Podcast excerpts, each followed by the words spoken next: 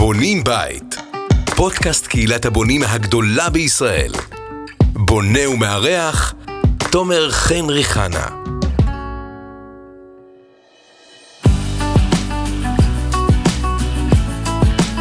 טוב, אה, ברוכים הבאים לפרק השלישי בפודקאסט בונים בית. אה, כאן תומר חן ריחנה בבונים בית לראשונה בישראל.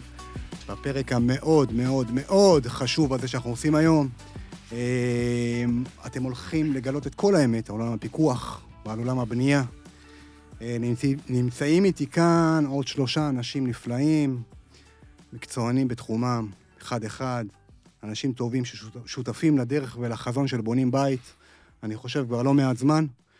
אה, תכף אני אציג אותם בפניכם, חשוב לי ככה לפתוח בהקדמה קצרה וחשובה. עבורכם בונים יקרים, ככה בקטנה, חמש דקות מזמנכם.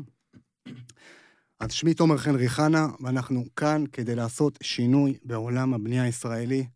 אה, לא תכננתי לדבר ולתת את ההקדמה הזאת. אה, ככה קמתי בבוקר, ככה עם תחושה כזאת שכן אני צריך לתת את ההקדמה. אה, שאולי נראית קצת לא קשורה, אבל קשורה מאוד עבורי, ולכן אני חושב שזה מאוד מאוד מאוד חשוב עבור כולנו, כיוון שהיום זה ציון דרך לבונים בית ולקהילה הנפלאה שלנו. וסליחה שאני יוצא קצת רגשני, אבל בונים בית והקהילה הזאת קרובה לליבי. אה, אז חמש דקות ממש קטנות. אה, אתמול, אתמול אה, חברים התאומים שלי היו בני שמונה. מזל טוב, כן, לגמרי, לגמרי, לגמרי. ובמקביל גם הייתה אזכרה לאימא שלי.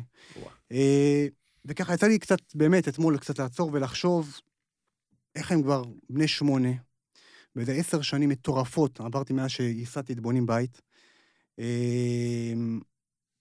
כדי להגיע באמת לרגע הזה שאנחנו יושבים פה, בפרק השלישי החשוב הזה. אני אספר לכם ככה, לפני 12 שנה, היה לי שטח שרציתי לבנות בית.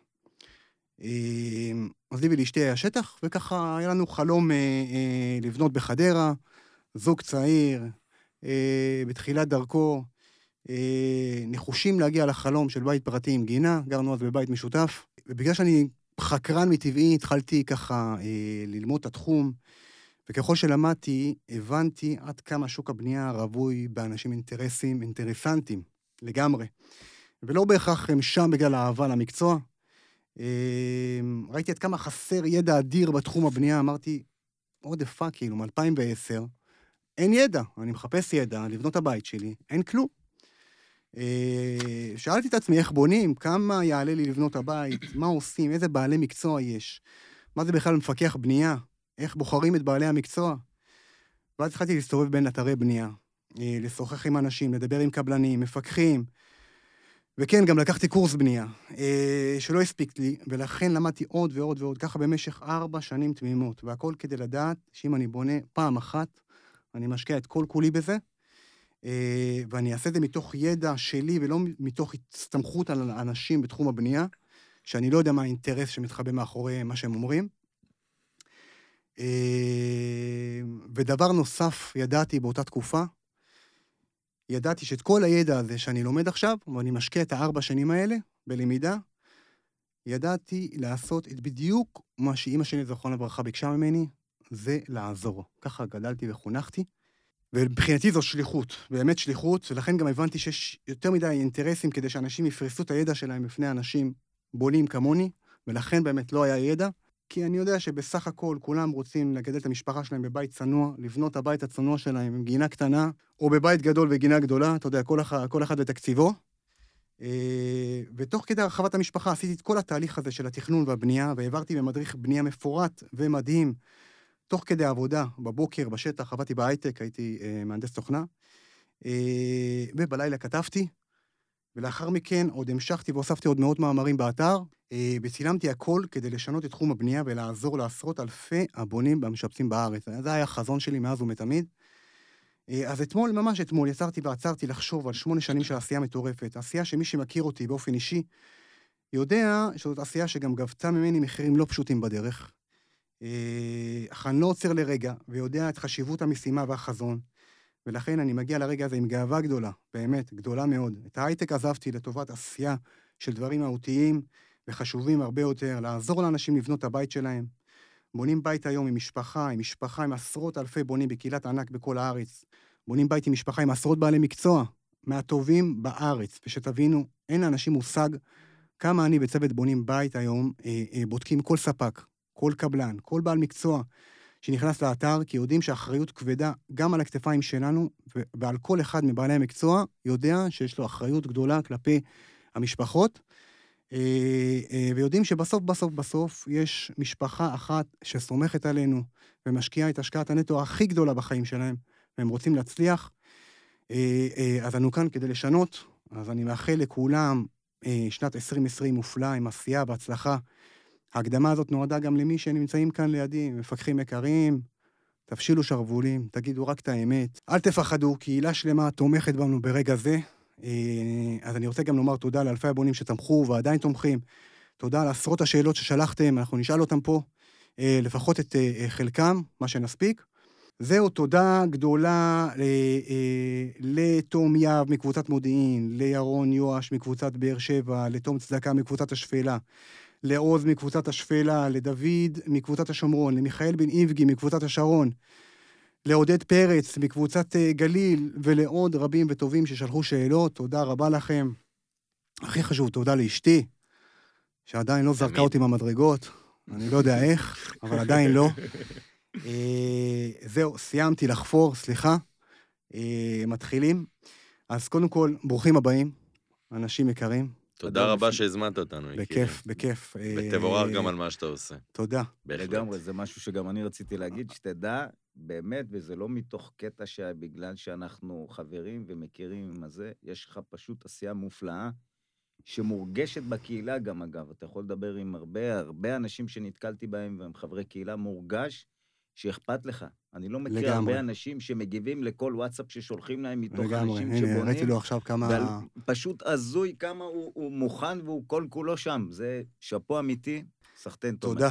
אה, אז מי נמצא איתנו כאן היום? מי? בואו נתחיל. יוסי עמית, המלך, התותח. אה, נשוי, אבא לשלושה, בעל חברה לניהול פרויקטים מ-2011. אה, עם ניסיון רב בניהול פרויקטים, גם יוקרה, גם רגילים. 20 שנה כבר בשוק הבנייה, ניהלת קבוצות רכישה, עשית הרבה דברים. באופן אישי, שאני חייב לומר לך, שיש לך ידע ענק שלח לחמך זה אתה, באמת, כאילו לגמרי. ברור. אה, אז שאפו. ניר פרץ, ידידי, מפתח תקווה, בן 45, נשוי ואב לארבע בנות, סחטיין עליך. אה, מהנדס בניין משנת 2001, 20 שנה, עם ניסיון בענף הבנייה. קונסטרוקטור, עשית חישובי כמויות אה, בקונסטרוקציה, קבלן רשום. קיצור, חבל על הזמן. תותח. אה, ואני מכיר אותך באופן אישי, ובאמת, אתה מכיר את עולם הבנייה לבוריו, וטוב שאתה איתנו כאן. זיו, זיו המלך, מראשון כן. לציון, נשוי ואב לשלוש בנות, שלוש בנות, נכון? נכון.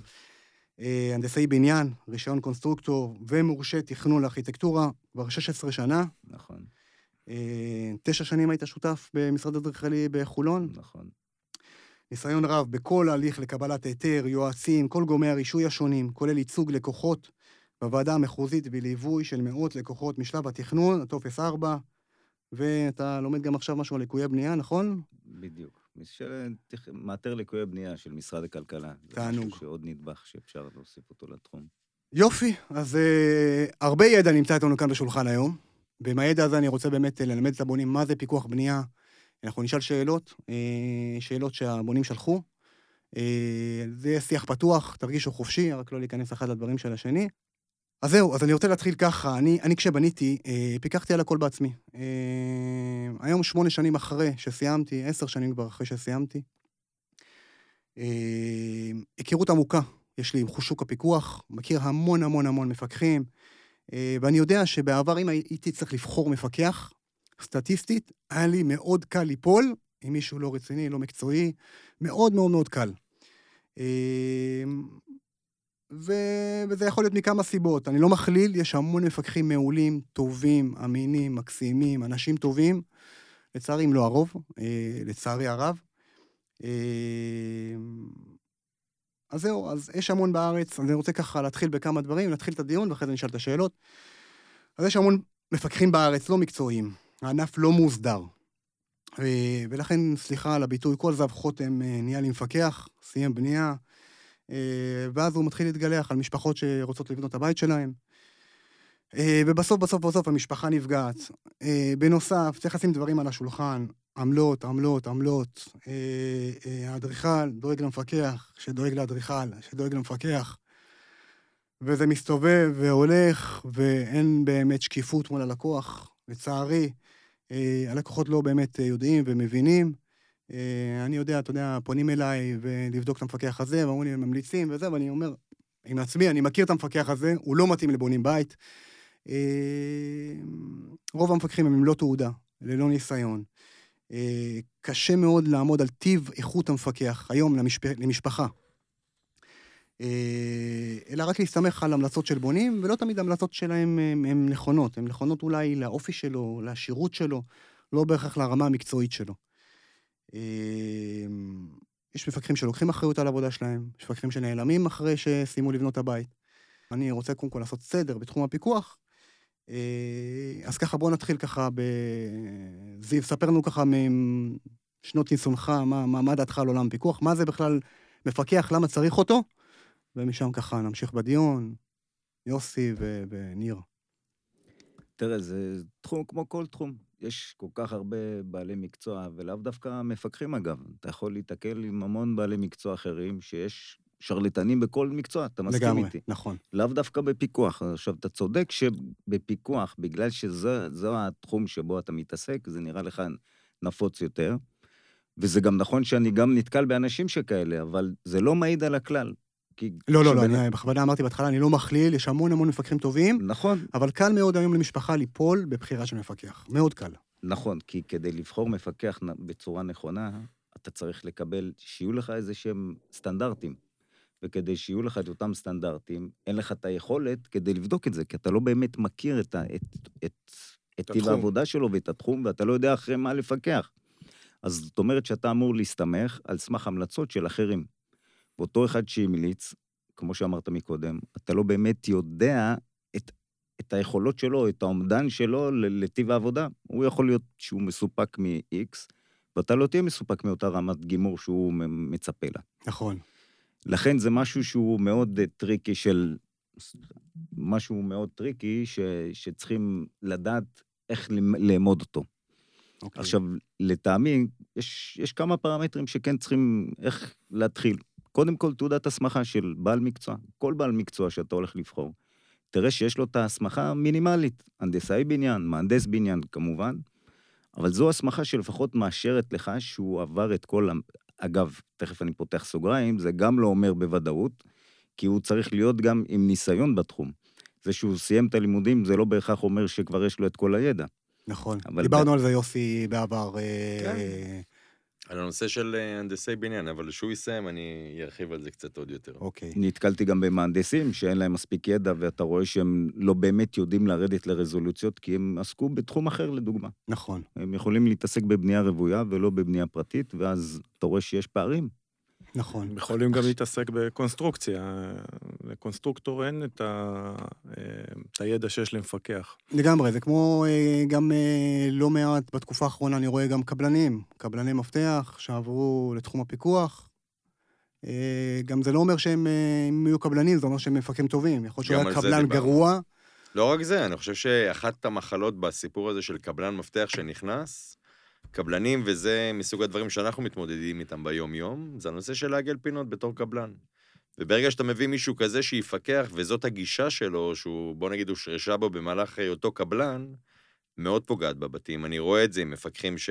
בוא נגיד, הגעתי לבתים שהוציאו משם מפקח שהיה קבלן פעם, בגלל כל התחלואים שקיימים אצלו. לגמרי. וזה מאוד בעייתי. לסוגיה רק של הנדסאי מהנדס, זה נכון, אבל אני אומר, באמת מתוך הניסיון בבתים, זה שהנדסאי מהנדס מבין את העניין של הקונסטרוקציה, ברזל, גזירות, עומסים, הכל טוב ויפה, לקחת בית, לשלב אותו עם כל המערכות, אינסטלציה, אלומיניום, חשמל, הרי אין סוף ספקים, כמעט איזה 50 ספקים ונותני שירות בבית. אם אין את הניסיון לדעת איך לנהל את הפרויקט הזה, לשלב את כולם, לבדוק את כולם, מה לדרוש מכולם, אני, הגישה שלי היא תמיד תיאום ציפיות. כל החוזים אצלי מול הספקים, קחו את המפרט, את הבסיס המשפטי או העסקי, לעורך דין, את המפרט הטכני, אני מכתיב. את המפרט הטכני ודרישות לאותו קבלן, אין תחומים אפורים. הכל ברור. וזה הכי. נכון לעבוד איתם ככה, כי הנטייה שלהם היא לחפף, לזלזל, לקצר להם תהליכים. עושים מפרט טכני מסודר עם דרישות, מתאמים ציפיות, זה מה אני רוצה, תדאג לספק לי את זה. יש לך. גם שקט אחר כך. ב- נכון, נכון, שהכל. מוגדר, נכון. אבל ניר, מוגדר. אתה- אתה 20 שנה. כל אחד יודע בדיוק מה, מה הוא מקבל, כל אחד יודע מה הוא נותן, נכון. הכל ברור. וזה הכי נכון לעבוד נכון, איתם ככה, כי נכון. המקום הזה של ליפול בתחומים האפורים, שתמיד מעוררים איזשהו אנטיגוניזם ומתחים באתר, זה למנוע את זה מראש. אני אומר, המפרטים שלי זה דברים שנכתבו, אני מגדיר את זה נכתב בדם. זה החל מבטיחות, התנהלות באתר, ניקיון באתר, שעות עבודה באתר, כלים, קסדות, אפודים, הכל, הכל ברור. זה מה שאני רוצה שיהיה באתר. אתה מסוגל לספק, תיכנס, לא מסוגל, ניקח מישהו אחר. אז היום משפחה שרוצה להתחיל לבנות, קודם כל בואו נסביר, ניר אולי תסביר מה זה בכלל מפקח. מה זה מפקח? מאיפה זה נולד בכלל הדבר הזה? כי לפני 20 שנה אני לא בטוח שהתחום הזה כל כך מפותח. כן, זה תחום שהוא אה, די התחיל ב... משהו כמו ב-10-15 שנה האחרונות. אוקיי, אה, אנשים פעם בנו לבד. ו... אז מה. השתנה? אה, המודעות. אוקיי. אה, אנשים הבינו שצריכים בעצם מישהו, אה, שמישהו שבעצם מתאם את כל ה... כמו שיוסי אמר, קרוב ל-50 קבלני משנה בונים את, ה... את היצירה הזאת. וצריך מישהו שבעצם אה, גם יפקח עליהם וגם יתאם, את ה... יתאם אותם בעצם. אוקיי. אה, וזה לא פשוט. במיוחד כן, למישהו גם שהוא... הבתים הרבה יותר מורכבים היום. הבתים, אה, המערכות יותר מורכבות, נכון. הבתים יותר מורכבים, זה, זה ממש לא פשוט. אוקיי. למישהו שהוא לא, לא מהתחום, אין לו את ההסמכה ואת הידע. אז בוא נדבר על הוא בכלל זה. עוסק, ב, ב, הוא עובד ובחיי היום-יום שלו הוא בכלל לא נמצא. אז זה אחת מהשאלות שעלו מהקהילה, כאילו, בוא איך- נגיד איך ככה, לבחור איך לבחור גם, מפקח. גם אם הוא נמצא. על מה הוא יודע להסתכל? הוא לא, זה מה שאני אומר, אין לו את ה- אין לו את יש, הידע. אני רואה אין לו את באמת הידע הרבה ש... אני קורא, מכיר הרבה כאלה שהגישה שלהם לבנייה, או השיטה לבנייה, זה לעבוד דרך הרב גוגל. וזה מאוד בעייתי, כלומר, Mhm. ברגע שאתה לוקח משהו ואתה לומד אותו, אז זה בסדר, אתה בוא נגיד מבין את אותו דבר שאתה הולך אה, לקראתו, התיאוריה, כן. בדיוק, וזה עושה לך שכל, אבל קח את אותו נישה שהיא, בוא נגיד, אה, למדת לגביה. עכשיו אתה צריך לשלב את זה עם כל השאר מסביב לבית, וזה לא, ממש לא פשוט. עכשיו, להבדיל מדברים אחרים, כשזה בית שאתה בונה אותו, אין לך second chance. ברור. לא עשית את הדברים נכון בשלד, הלך לך השלד. עכשיו הלך השלד, הלך כל הבית. זה לא יעבוד. אז איך אני בוחר מפקח? אז זהו, זה, זה אז- בדיוק התחלתי משם ועצרתי בדיוק באותה נקודה, שבכל זאת אותו לקוח, או בעל אותו נכס שהוא קנה מגרש והוא רוצה להתחיל לבנות, הוא לא יודע באמת את כל מה שאנחנו אומרים, הוא לא באמת מכיר אותנו כמפקחים או מפקחים אחרים. נכון. אז הוא צריך ליצור לעצמו לפחות כמה פרמטרים מובילים. אחד הדבר? מהם זה לפחות תעודת הסמכה בסיסית, שהוא ידע שבעל המקצוע הוא לא איזשהו שיפוצניק, שהוא לא באמת יודע כמה זמן הוא עבד בתחום או מה הידע שלו, לפחות מישהו שיודע שהוא למד ידע מעמיק, לפחות בתיאוריה בהתחלה, ואז הוא בא עם תעודה של הנדסאי או מהנדס. זה מבחינתי תנאי סף. כמו שאתה לא תרצה ללכת לרופא שהוא לא סיים אה, הסמכה של אה, אבל יכול תעודה להיות של רופא. שסיימתי לפני שנה הנדסאי בניין, כן. עשיתי פרויקט אחד, ואני מפקח. בדיוק. עכשיו נעבור. לפרמטר השני. בנקודה הזאת, אתה צריך לבקש המלצות. עכשיו, אתה צריך לבקש לפחות שלוש המלצות, שאותן שלוש המלצות יהיו על פני לפחות מישהו שעשה חמישה פרויקטים, אותו מפקח, שהוא לפחות. לפחות עשה חמישה חמש פרויקטים, שנים אחורה. תן ות- המלצות מחמש שנים אחורה לפחות. בדיוק, חמש ואז שנים אחורה. כן, לבדוק זה- עם אותו אחד האחרון גם, שהוא בנה לו לפני ארבע שנים, באמת אם היו תקלות, איך הוא הגיב בזמן תקלות, האם הוא היה לצידו כשהוא נתקל באיזשהו קושי שכזה. לרוב כשאתה עושה, אתה מקבל המלצה שכזאת מאנשים מסביב, אתה תדע במי, בהחלט אם זה הבן אדם שמתאים לך. אוקיי. אחרי זה, אתה צריך לראות את הכימיה שלך, מול כל בעל מקצוע. אתה צריך לראות את ההתנהלות שלו בזמן שאתה יושב איתו, להיפגש איתו, לראות שיש כימיה ביניכם, כי אתה הולך להיפגש איתו ביומיום. כל יום אתה הולך לראות אותו. אתה רוצה מישהו שנוח לך ונעים לך להתנהל מולו גם. זה עוד פרמטר חשוב. מאוד ו- חשוב העניין הזה של היחסי אנוש. תשמע, זה מקצוע צמוד. אני אסביר את זה רק אוקיי. okay. ככה. אני מבחינתי, כשאני בא ללקוחות, אני צריך להגיד, לה- אני אומר להם שהעבודה שלי והתחום שלי זה המשרת אמון שלהם, כלומר משרת אמון שאני נותן להם, ושאני העיניים שלהם בשטח, התפקיד שלי זה לשמור עליהם, זה כאילו להיות הם בשטח. כל העניין הזה של שאלות גם שהם יושבים ושואלים אותי, אז יש את השאלות הבנאליות, כמה פרויקטים אתה לוקח במקביל, אה, ואני אומר להם, חבר'ה, זה לא השאלות שאתם צריכים לשאול. מה שאתם צריכים לשאול זה איך אני יודע ללוות אתכם לאורך כל הפרויקט הזה, שבסופו של דבר. תהיה לכם חוויה, נכון. ושאתם תהנו מהתהליך הזה, ואפשר באמת לעשות את זה. כל העניין ש... אה, כמו שניר אמר, 10-15 שנים אחורה, קצת יותר, אבל התפקיד הזה נולד מתוך אותם קבלני מפתח, קבלנים, מי שזה לא יהיה, שאנשים פשוט לא הצליחו לקבל בתים נורמליים, עם המון נזקים, המון ליקויים, ואין גם אחרי זה עם מי לדבר. התפקיד שלנו זה באמת לדעת לנהל להם את זה נכון, מהרבה היבטים, איכות, תקציב. הם חייבים לדעת לפני שהם מתחילים כמה זה יעלה להם. לגמרי, לגמרי. יש אני- כאלה שמסתובבים עם כל מיני מספרים עדיין של איזה 4,000 שקל למטר, שאני לא מבין מי בכלל מעז להגיד לא, את לא, זה. לא, היום, אה, אתה יודע, אנחנו עושים אה, הרבה תקציבים בבונים בית, בשלב הסקיצות, אז כאילו, ויש את לגמרי. השלבים של פיתוח וסוג האדמה שצריך להתעסק איתה, לא חסר באמת מה, וגם המשפטים האלה שמגיעים, ושם בדרך כלל גם הנפילות, בחומרים הלבנים שבוחרים, זה עניין שנכנסים לאיזושהי חנות, רואים את הדברים היפים, טוב, אז נחרוג קצת, בונים פעם אחת. אז עושים את זה בכמה שלבים של אה, כלים סניטריים וריצוב ומטבח. ואלומיניום. מבחינת הבחירה של המפקח, פתאום אתה כשאני מגלה... ניגש- כשאני ניגש למפקח ואני רוצה לבחור מפקח, אז דיברנו על הסמכה, המלצות, ניסיון, ניסיון, ניסיון, ניסיון. לפחות של חמישה פרויקטים ניסיון. במינימום, נכון? נכון, לגמרי. אה, אני אה, חושב שבמצטבר צריך הרבה יותר. אני- כאילו, היום אני- אני ברמת... גם חושב, כאילו... היום ברמת, אני אגיד, סוגי ריצוף, סוגי אלומיניום, סוגי חיפויים, יש כל כך הרבה, ואם לא באמת התנסית בהם, וכל אחד מה הוא המון, דורש, זה צריך באמת המון ניסיון, כי על ריצוף אני יכול לתת עשר שיטות של חומרים, של יישום, קח בטון מוחלק, קח את הקרליטים למיניהם, כל המדוקקים, אין סוף. ואם אתה לא יודע איך להתמודד עם זה, ותשלב עם זה חימום תת-רצפתי, קיצר לא חסר. אז קיבלתי המלצות, יש כימיה, יש לו ניסיון, עוד עניין חשוב זה עניין של אה, ביטוח מקצועי. אה, אוקיי, טוב שהעלית את זה, כן זה אחת השאלות גם מהקהילה, אז אה, אני יכול לומר, מהניסיון שלי, מההיכרות שלי, לרובם אין. לא רק זה, גם מה שיש היום ומציעים בשוק, זה לא מכסה אותך לגמרי. כי נכון. ברגע שאתה הנדסאי, אתה מוחרג להנדסאי, אוקיי. כל שאר הדברים לא נכללים בפוליסה. ושם בדרך כלל גם כן הם הדברים. הנדסאי, בוא נגיד, וברזלים, אז מה... זה איפשהו הקונסטרוקטור. אוקיי. אני חושב שעד ש... קודם כל, אני גם, אני בעצמי ניסיתי לברר את זה, הגעתי לדרגים מאוד גבוהים באחת חברות הביטוח בשביל זה. אומרים לי, תקשיב, כל עוד המקצוע הזה הוא לא רגולטורי ואין לך תחילת אחריות וסוף אחריות, אתה פתוח להכל. אין לי איך לבטח אותך כדי להגדיר מה אתה באמת עושה ומה אז- הסיכונים המקצועיים שלך. תכף אני אשאל כמה שאלות על אח- נושא אחריות.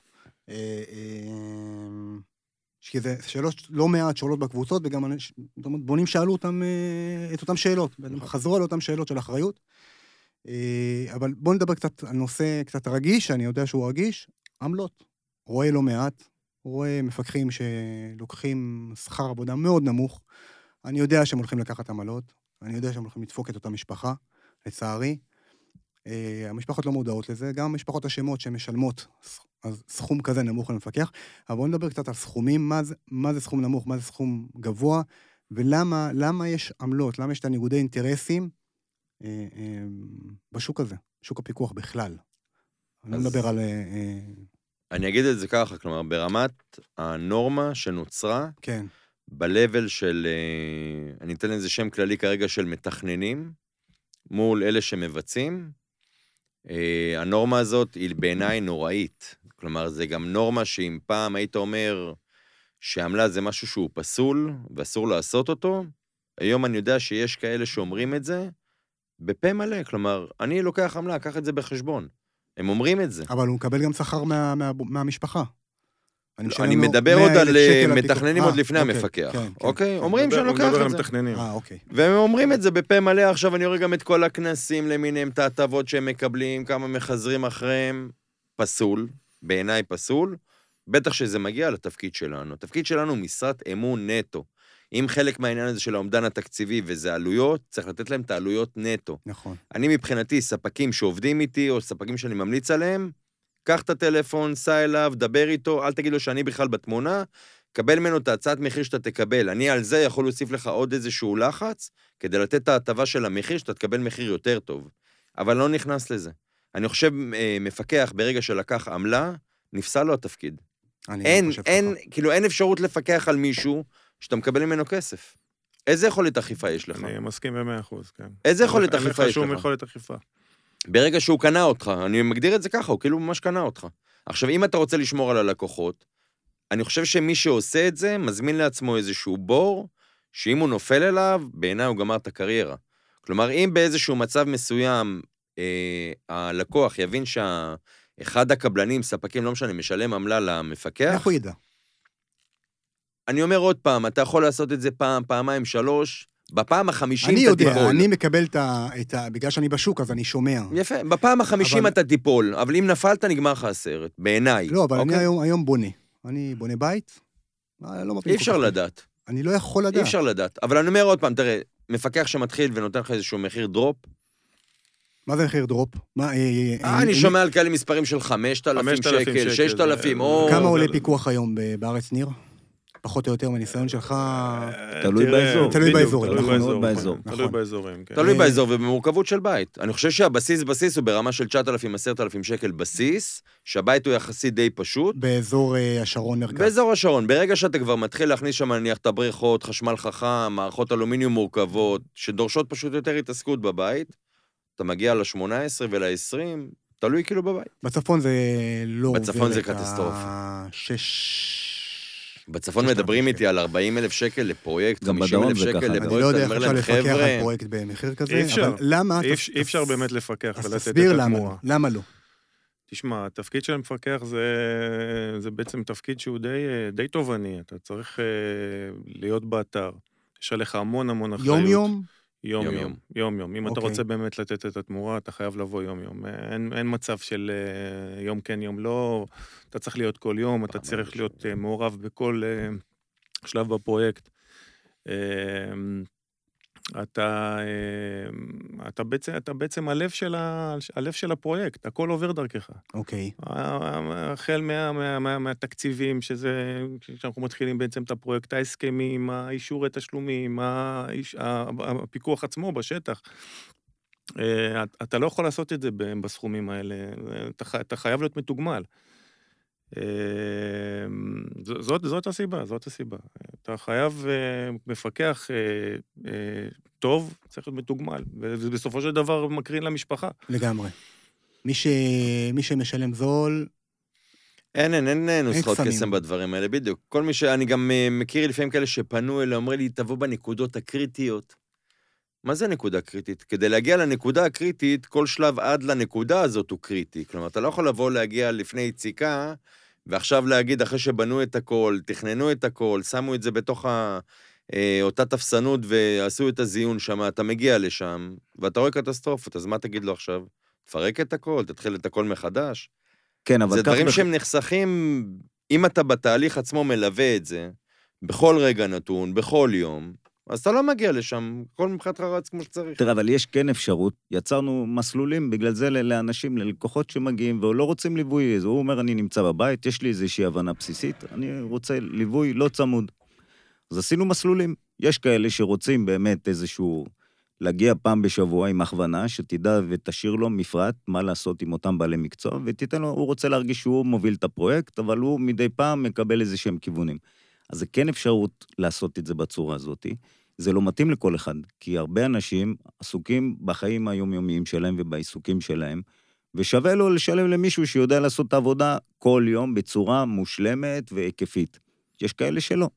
אז זה בסדר, יש גם את הצד הזה. אבל לחלוטין, גם מעבר לזה שכשבן אדם בוחר סכום נמוך מדי, ברור לו, זה לא יכול להיות שמכונאי אחד לוקח אלף שקל והשני לוקח מאה שקל. זה לא הגיוני, הוא צריך להיות, זה common sense. אין פה זה. אז, אז, אז זה נע בין אה, 5,000 שקל לחודש, בקצוות, צפון. שזה לא, אה, זהו, בצפון. אני מדבר על צפון, 5, 6, זה לא הרבה, אבל זה, זה אה, אתה יודע, במרכז זה בתוך, פי אה, שתיים ומעלה. במרכז זה אבל 8, גם 9, אז 10, יש כן. לו חובה, גם כשהוא לוקח מפקח אמין, מחובתו עדיין לבדוק כל, ב- לפחות בהתחלה. איך אני בודק, בתור אה, בונה, את האיכות הטכנית של המפקח, את הידע שלו? לא יכול גם את זה לבדוק. גם זה כשאני כן-. לא, אני חושב שברגע ש... לקוח לדעתי יודע להבין את זה, ברגע שהוא רואה את אותו מפקח מתנהל מול הקבלנים באתר. אוקיי. זה מאוד חשוב. אבל אני לא יכול לדעת את זה לפני- לפני חתימה על חוזה עם מפקח. לפני חתימה קשה לראות את זה, ואני אומר עוד פעם, זה מסוג הדברים שאתה יכול לקבל את ההמלצות או את ההבנה מלקוחות לפני זה שהיו לו, כדי להבין באמת איך הייתה התנהלות באתר ומבחינת הידע המקצועי. אני חושב גם שלקוחות, ברגע שאתה מלווה אותם בבחירה של האלמנטים שהם צריכים בתוך הבית, וכמה שאתה יודע יותר לתת להם ידע מבחינת הסוגים, מבחינת יתרונות, חסרונות, מבחינת עלויות, אתה פורס להם איזושהי תמונה שעושה להם קצת common sense יותר, מה אני מעדיף לבחור, כלומר, מה נכון לי לבחור. שאתה נותן לו גם ברמה של איכויות, אם זה מבחינת אה, מחירים, אם זה מבחינת המוצר עצמו, יתרונות, חסרונות, הוא מבין את הידע המקצועי. אני חושב שבעיקר אבל, ההתנהלות בתוך האתרים היא מאוד חשובה. זו גם סוגיה שבאמת נוגעת לאותה דוגמה שאתה נותן, מישהו שפעם בשבוע אתה נותן לו נניח איזושהי הכוונה. אני באמת לא יודע כמה זה מחזיק. לאורך כאילו פרויקט, אני לא יודע כמה זה מחזיק. בשלבי השלד, ברמה של קצת תלמד לקרוא את התוכניות, הפרטים, חתכים, בסדר. ברגע שזה מגיע להתחיל לשלב כבר שהדינמיקה של כמות הקבלנים שנכנסת ומסתובבת לך בתוך הבתים, אני לא בטוח שאותו אחד יכול אה, להסתמך רק על העזרה של פעם בשבוע. יש לנו שלוש פרויקטים שעובדים, שלושה שעובדים בצורה הזאת, אבל שוב, זה מתאים אינדיבידואלית לאנשים מסוימים. זה לא מתאים לכל לקוח. שאפו עליהם שהם לוקחים את זה על עצמם, ושאתם לוקחים לחלוטין- את האחריות בעניין הזה, כי בעיניי זה אותי מפחיד, באמת. שאני אומר את זה ככה, זה מפחיד. שוב, אני אומר, זה אינדיבידואלי, זה לא לכל לקוח מתאים, אבל יש לקוחות שהם הם מתלבטים אם בכלל לקחת מפקח, זה לא נשמע לך מפחיד?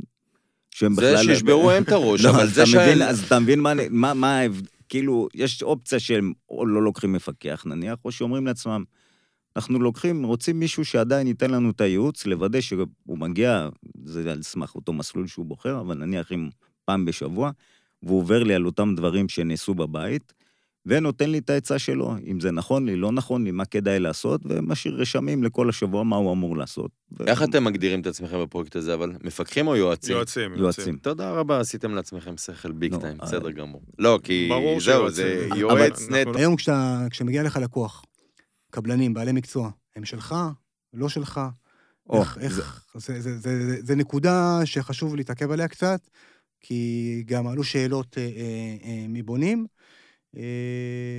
שזה- ניג, על ניגודי אינטרסים, זאת אומרת, נכון. אבל אני אסביר, זה נחלק לשניים, ואני, עוד פעם, זה מתחיל מהעניין של אמון. אוקיי, אוקיי, מאחור. אצלי קבלנים, לדוגמה, כמו שציינתי לפני זה, את העניין של המפרט הטכני, את השיגעונות שלי במה שאני דורש בבית, הם כבר מכירים. אז זה רץ לפי זה. קבלנים, לדוגמה, שמגיעים חדשים, ואני אומר ללקוחות שלי, תביאו איזה קבלן שאתם רוצים, סבתא המליצה, דודה המליצה, הכל רץ, אין לי בעיה. אני רק, אם הבאתם לי והמלצתם על קבלן שלד, אני רוצה לראות שני פרויקטים שלו בשלד, לא בגמר, זה לא מעניין אותי שאותו קבלן שלד מראה לי בית שנגמר. אני רוצה לראות את השלד, להבין באמת איך הוא בונה, ומספיק להסתובב באתר, שאתה רואה את הניקיון, את הסדר, איך הדברים עומדים, איך הבנייה כמובן מתבצעת, אתה כבר יודע עם מי יש לך עסק. מה שדרך אגב, אותו אחד שאתה בא אליו פעם בשבוע, לא ידע לעלות על זה שהוא זה מגיע ברור. לזה. אני, אני מסכים עם יוסי, זו נקודה מאוד מאוד חשובה. אה, גם אנחנו, כשבעצם באים בדרישה ולהביא קבלן, אה, אם זה קבלן שלט, קבלן טיח, אה, קבלן רצף, התנאי הוא פשוט, אין שום בעיה, אבל בתנאי שאנחנו באים ואנחנו מאשרים את העבודה, רואים את העבודה. ומאשרים אותה, כי מאוד מאוד חשוב לנו, בסופו של איכות. דבר, ברור. זה, וזה האחריות זה, שלך זה האחריות גם. שלנו. אנחנו... אה, קבלן שלט שלא יודע לבנות, אני לא רוצה שיהיה אצלי. זה חד וחלק. לגמרי, אי אפשר לא ללמד קבלן. אי אפשר ללמד קבלן. לבנות. אבל בשלב הזה, על הלקוח בכל זאת, כשהוא לוקח, לקח כבר ובחר מפקח, הוא עדיין צריך להיות מעורב בתחילת הפרויקט, תמיד. בזה שהוא רוצה לקבל כמה הצעות מחיר, ברור. למרות שהוא נכון. סומך על המ- המפקח.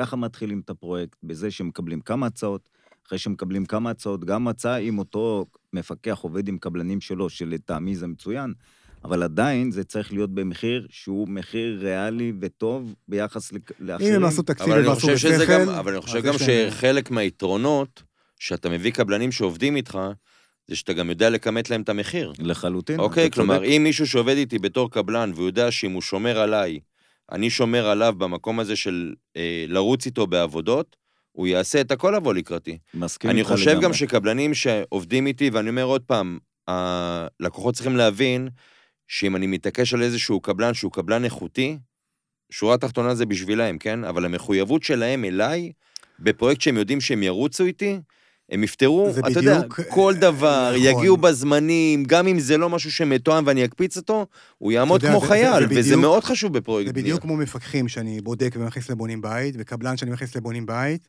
המחויבות שם היא מטורפת, כי אתה יודע שאתה מקבל משפחה מבונים בית, נכון. אתה... דרך אגב, זה גם, גם אחרי הבנייה. נכון, גם נכון. אחרי הבנייה. אה, השירות זה מאוד שלך. חשוב. השירות שאתה מקבל מאותו זה קבלן בעיקר. אחרי הבנייה. כן. זה בעיקר. כי כשאותו קבלן יודע שהוא בעצם עובד עם אותו מפקח, ואם הוא לא יגיע והוא לא ייתן את השירות, הוא בעצם אה, ייפגע, אז אה, זה יתרון עצום ל- לעבוד עם אותו קבלן. אוקיי. אז חשוב שתהיה קודם כל נכון. נקודת ייחוס, אם עשיתם תקציב, יש לכם תקציב, ואם לא, אז שיהיה לכם אה, אה, ככה מחיר ריאלי, מחיר נכון. ומשם... חייבים לעשות תקציב, עזבו. לא, זה. חובה, אין מצב, אה, באמת, אני אומר לאנשים ולקוחות, אל תתחילו לפני שאתם יודעים כמה זה עולה לכם לפי האומדן התקציבי, וצריך לרדת שם לרזולוציות אפס, אפס. ברמות האלה של אומדן תקציבי. על זה תמיד אני אומר להם, קחו לכם עוד בין 150 ל-200 אלף שקל להיכנס לגור בבית, כי אתם מקבלים בית, רצפה, קירות, חלונות, מטבח. תתחילו עכשיו למלא אותו בפינת האוכל, סלון, חדרי ילדים, ארונות.